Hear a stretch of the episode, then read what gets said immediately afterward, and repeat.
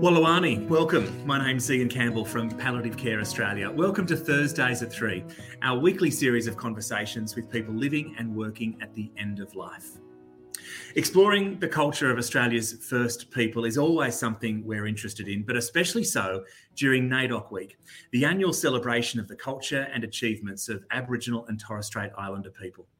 Today, we do that through the work and wisdom of Tanya Quinn, an Aboriginal health worker in paediatric palliative care and chronic and complex needs at Sydney Children's Hospital Network.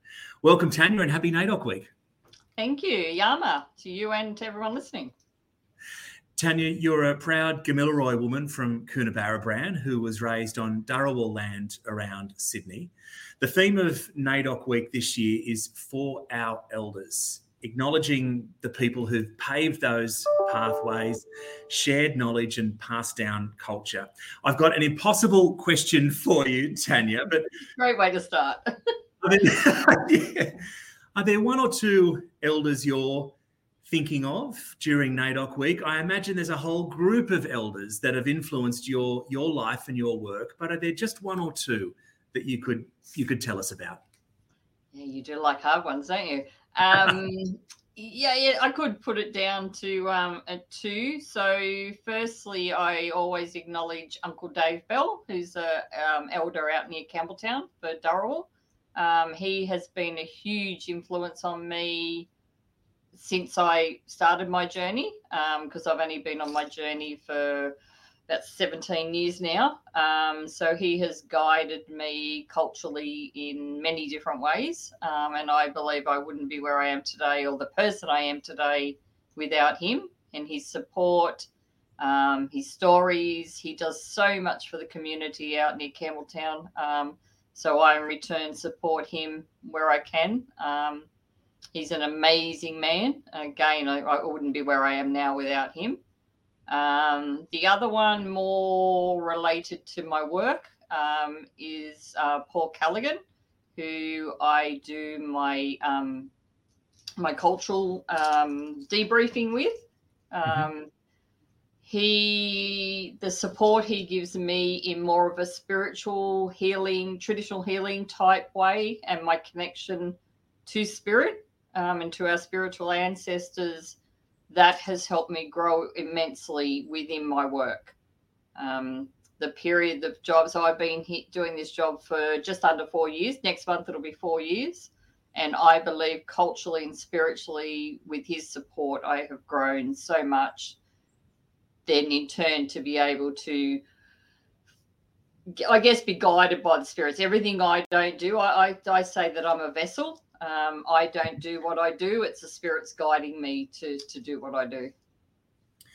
Tanya, so many rabbit holes for us to go down in this conversation over the next 25, 30 minutes or, or, so. I'm really looking forward to it. But tell us a bit about your work as an Aboriginal health worker with the Sydney Children's Hospital Network. What do you do?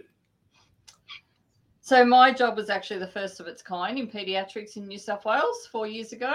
Um, so I always like to thank the ministry and PAL Care at the Sydney Children's Network for realising the need for a position like mine. Um, and I thank my spiritual ancestors for guiding me to be the person to do this job. It makes me proud and honoured every day to do what I do.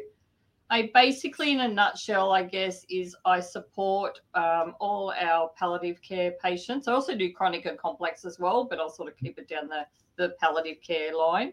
Um, I support the patient and their family in any way needed. So, cultural is the overboard sort of umbrella. Mm-hmm. Um, mm-hmm. But, you know, it might be attending MDTs, which can be quite complex, as you would guess, with, with the palliative care conversations. Um, it could be transport and things like that. It could be simple as meal vouchers.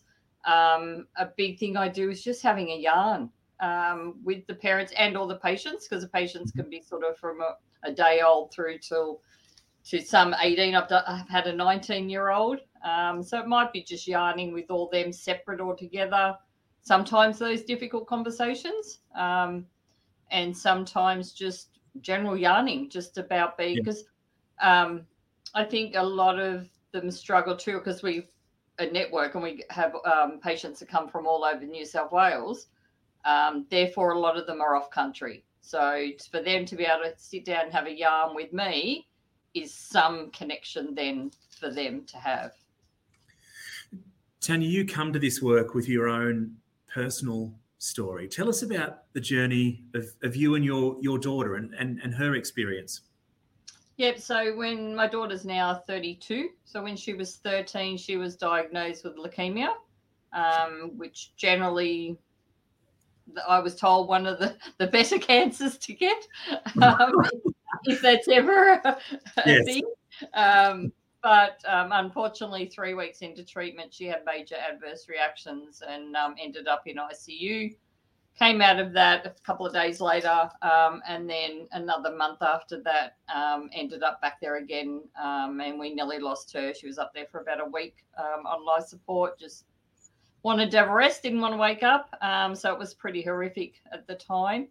She then had to be given a whole new treatment plan because those drugs at, at that time it looked, ends up that she was um, had reactions to those. So she had to learn to walk again, talk again, eat again so everything shut down in her body, bar her heart. Um, so she had a long recovery. Um, it was two years of treatment, very intense. We spent one period here of four months straight. Um, she didn't leave the room for four months.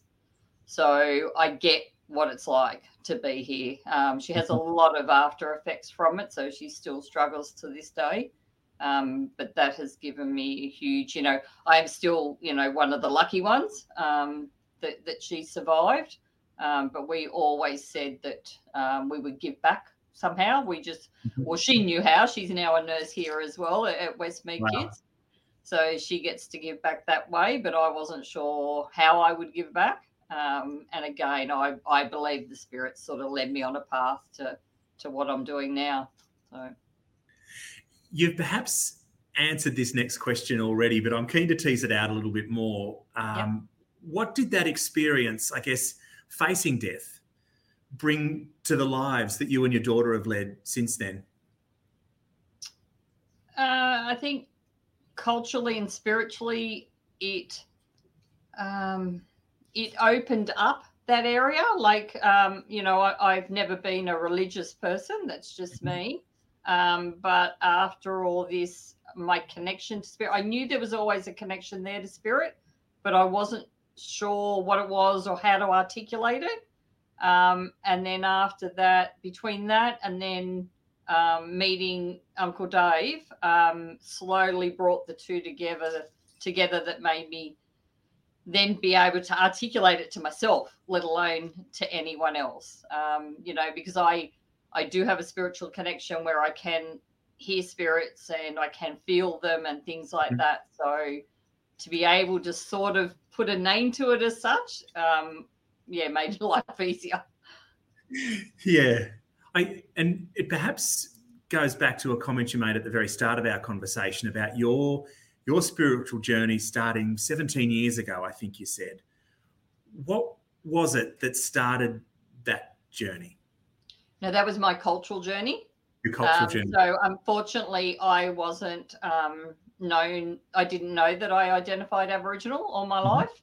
Yep. Um, so it wasn't until a couple of my cousins and I sort of did the family tree. We had some idea, um, and my uncles and aunties had said some things, but it wasn't until we sit down, sat down and did the family tree properly um, that we realised, and that's when I was able to start that journey. I'd already met Uncle Dave, but I was able to start that journey properly with him you're not alone in that sort of experience. Uh, sort of no. discovering later on in, in life that that you've you've got Aboriginal history, Aboriginal culture yeah. in your family.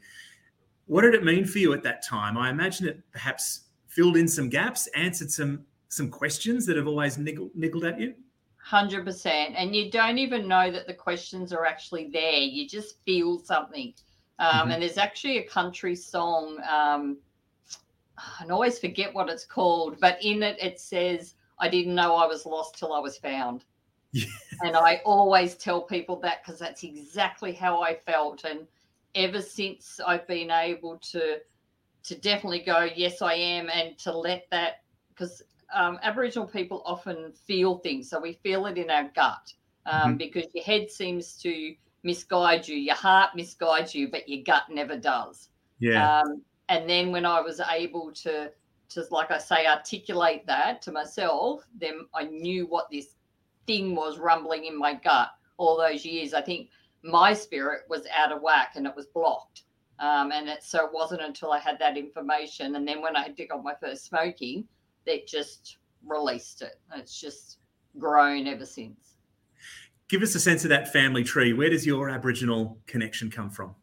So I personally believe it's on both my grandparents' side, but I haven't had a chance to follow my grandmother's side properly. So mm-hmm. it, at this stage, it's my mum's, dad's, dad's dad um, was actually Chinese, and his wife was Aboriginal. So we're actually mm-hmm. of Aboriginal and Chinese descent because in the early 1900s, when World War One was on, there was actually a lot of Chinese that came over to help the women on the land while our men were at war. So that's where you'll find, especially around Gamilaroi and Wiradjuri, there are a lot of um, Chinese names of Aboriginal people.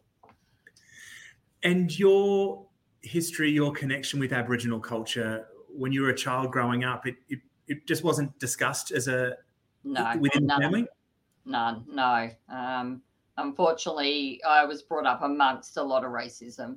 Mm-hmm. Um, so I very quickly had to change my thoughts and ways of how I was brought up because they were all so wrong.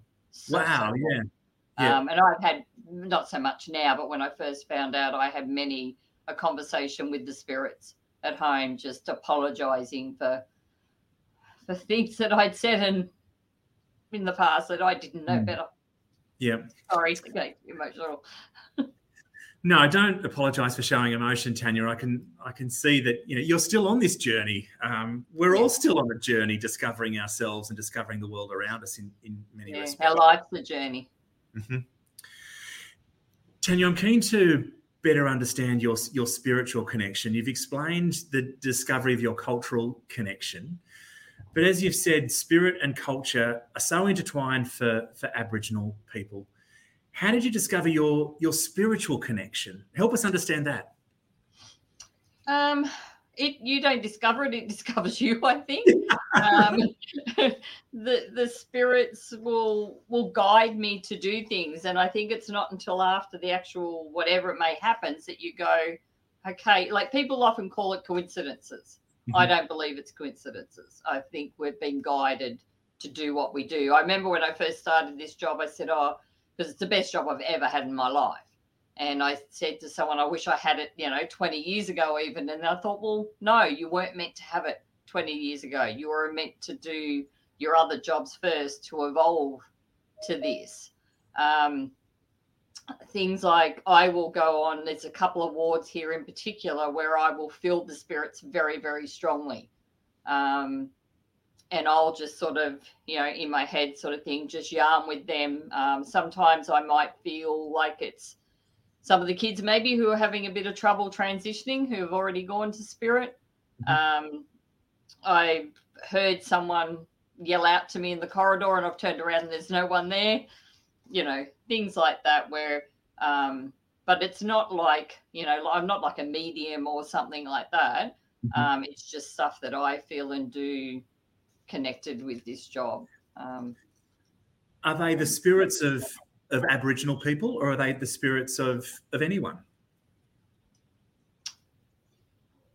uh, i would say both Mm-hmm. I think the ones I feel here are probably just anyone because I don't know in particular who they are. And they, it's not as if they sort of tell me, oh, you know, I'm hi, I'm Julie, I, I, you know, went to Spirit two years ago or anything like that. I can just feel them. It's not, they don't want it. I don't think they want anything in particular from me. Otherwise, they probably would try and talk to me. Um, and then it's more about like I concentrate more then on the the patient that I might have um, because I do the sudden end of life here as well as the palliative care as well at Westmead, mm-hmm. um, and I might yarn with that child patient um, after they've gone to spirit because um, I can feel now whether they're still with us or whether they've already gone. So sometimes I might tell them that it's okay for them to go, that, you know, mummy and daddy will be all right or something like that. And then I can feel them, feel them go.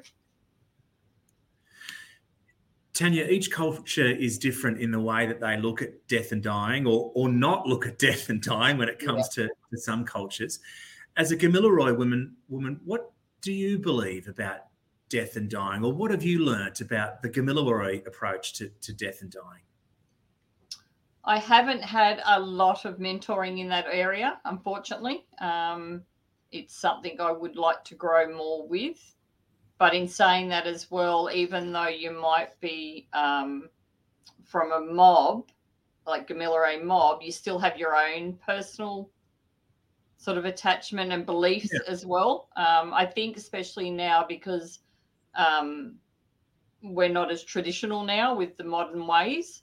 Um, and I try, I like to, especially with like Aboriginal um, healing and medicines and stuff. Um, I think there's a real connection for both with modern medicine as well as traditional healing and medicine. So I try to, my cultural mentor has um, guided me, I guess, in the way of we can do uh, a smoking ceremony, which can help for the, the spirit to transition to the next part of their journey. Um, mm-hmm. But indoors, we can also t- do what we call a brushing ceremony.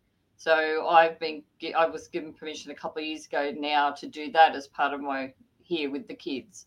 So I've done that a few times. And but what that does, it's not just to transition to them to spirit, it's just to align their spirit back whole or to unblock so that then our spiritual ancestors can guide them on their journey. So whether it's that they end up okay and, and get better or whether they transition to spirit. So again, that's where I'm just the vessel.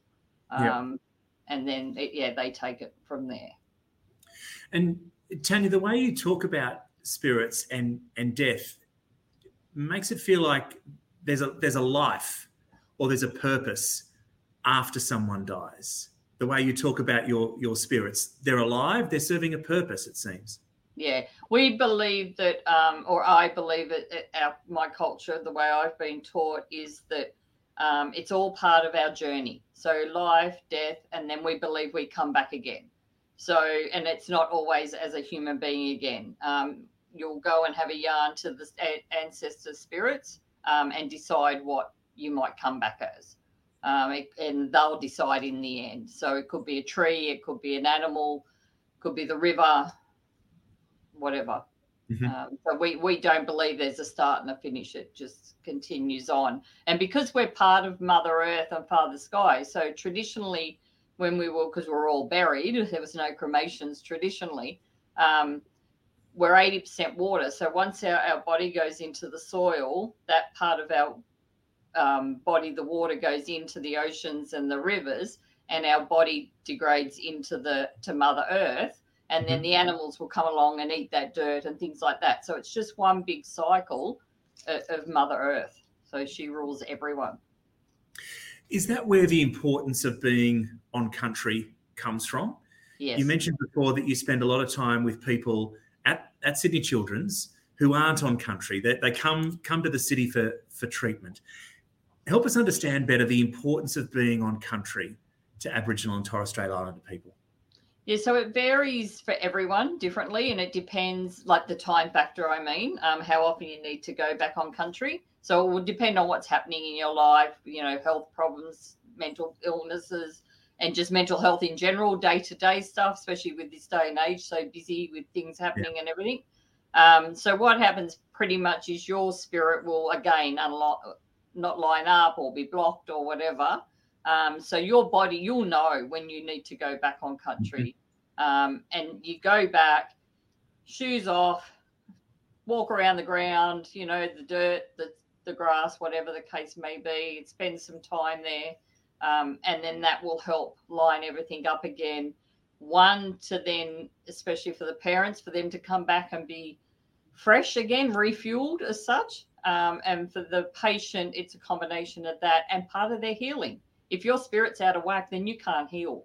Mm-hmm. Um, so I, I spend have a lot of conversations explaining to to different teams the importance of that, you know because i'll say that i'm trying to get them home to country and they'll go yeah we know that's important for them to go home and i go no no it's not going home as such it's not a house it's going back on country so that they can line up Um, you know, I'm lucky. I've been raised mainly on Dharawal land that I can go out to. I go out to the national park and go for a run, but that still will only refuel me 95 percent. Yep. I have to go back to Coona or the Warrumbungles to be filled to feel fully refueled.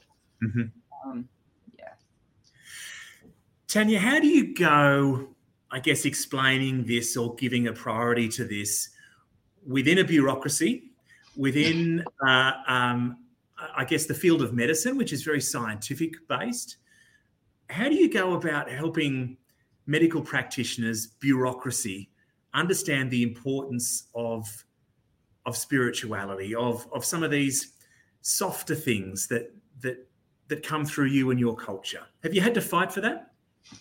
Um, not so much the spiritual side or the going home to country. Once I fully explain it, people seem to understand it.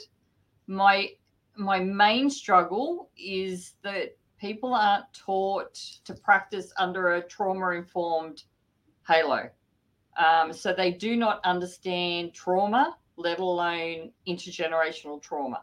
Mm-hmm. So, you know, my our mob experienced so much trauma over the last 200 years that it, it does it, it, goes down in generations because mm. that's that's just what how what has happened with the whole colonization and everything like that and and I, I find I'm advocating not even just for Aboriginal people, but for disadvantaged groups as well. Let's sit down and have a yarn. Like it's not hard to have a yarn. Doesn't matter whether it's a child or an adult. Yeah. If you have a yarn and find out a little bit about them, get to know mm-hmm. them, it can make your job so much easier. So much walk, easier. Walk in their shoes in a way. Yeah. Yeah. Mm-hmm. Just don't assume. Don't assume anything. You know, I mm-hmm. know we all do at times. You can never say you're 100% perfect. Yes. Yes. Um, because I think, unfortunately, it's a human trait. Um, but, you know, be conscious of it. And, you know, and if you haven't got the time to do it, talk to their nurse who's got them for 12 hours or you know aboriginal children talk to their aboriginal health worker or you know if it's someone who's got a complex social history talk to their social worker yeah. like yeah. it's really not hard communication can make life a lot easier for everyone tanya the sort of work you, you've been telling us about comes with an emotional load. You know, pediatric palliative care comes with an emotional load, and I can, I can only imagine that that, that that's a weight on your heart and your soul at times as as, as well. How do you manage that? How do you look after yourself so that you can care for others? A couple of different ways. I think, like I say, I've got a cultural mentor that I talk to about every two months, um, but I can ring him at a drop of a hat if I've had a, a sudden trauma or a hard one, as I call them, harder than normal. Um, I do clinical debriefing once a month um, with a lady who is just amazing and she gets intergenerational trauma. She gets social complexities. So I can yarn with her about anything. Um, again, I can call her at the drop of a hat um, to have a one on one with her. Um, every time I have a patient go to spirit, I light a candle. I go home and light a candle. It's something that I've always done ever since my daughter was sick because we lost six really close friends back then that or I call them friends because we made friends in the hospital. Mm-hmm. Um, so I have ever since then I, I, light a candle and I still do that. Um, I'm also an Aboriginal artist, so I do a lot of painting, and that is another area where I've grown. I look back at my paintings four or five years ago, and I go, "Oh my god, they're crap." Um, whereas now, yeah, there's so much more meaning in them. Um, I can't just sit down and do one again. I'm guided to do those. Um, so I do that. I run in the bush wherever I can. I haven't done that for a few months, so I can feel the need definitely coming on. Um, so I, I do a few things few things. Uh, Tanya, just finally, um, give us a postcard from your country, Gamilaroi country, around Coonabarabran in southwestern New South Wales. What are some special spots, some some special places you'd point us to? Tell us about Gamilaroi country. Bush, lots of bush. I love my bush. Um, Warrumbungles, which is um, the mountain range through there, and it's Coonabarabran is actually the um, I'm not sure of the right wording, but it's the clearest spot I I know in Australia, but I think it's in the southern hemisphere where you can see all the stars. Yes. Um, they've actually got a couple of the stargazing places up there. Yes. Um, so whenever I go there, I sit out the back of the wherever I'm staying, the motel or whatever, and just sit there and just look at the stars. And you can actually see it's a bit like you know some people look at the clouds and make pictures out of the clouds, and that's I see a lot of spirits in the clouds. So in the stars, it's the same. I can see things in the stars, and Mhm. um, yeah, it's just so peaceful and just bush. I just bush and you know rivers and yeah, bit dry out there, but it's lovely. I hope it's not too much longer before you're back out there, Tanya, and recharging your soul, recharging those batteries. Thank you When so it much. warms up a bit, too cold now. It's frosty out there at the moment. I skip winter. Thanks so much for your time and your work, Tanya. Great to talk to you today. Thanks for sharing the way you have. Thank you. my honour and my pleasure. Thank you. Tanya Quinn there, an Aboriginal health worker in paediatric palliative care and chronic and complex needs at the Sydney Children's Hospital Network. And thank you to you for tuning in to Thursdays at 3, whether that's via PCA socials or Spotify, and engaging in matters of life and death. You'll find advice, tools, and support at the Palliative Care Australia website, where you can also make a donation to support our work. Thanks again for tuning in. We'll talk again next Thursday. Ta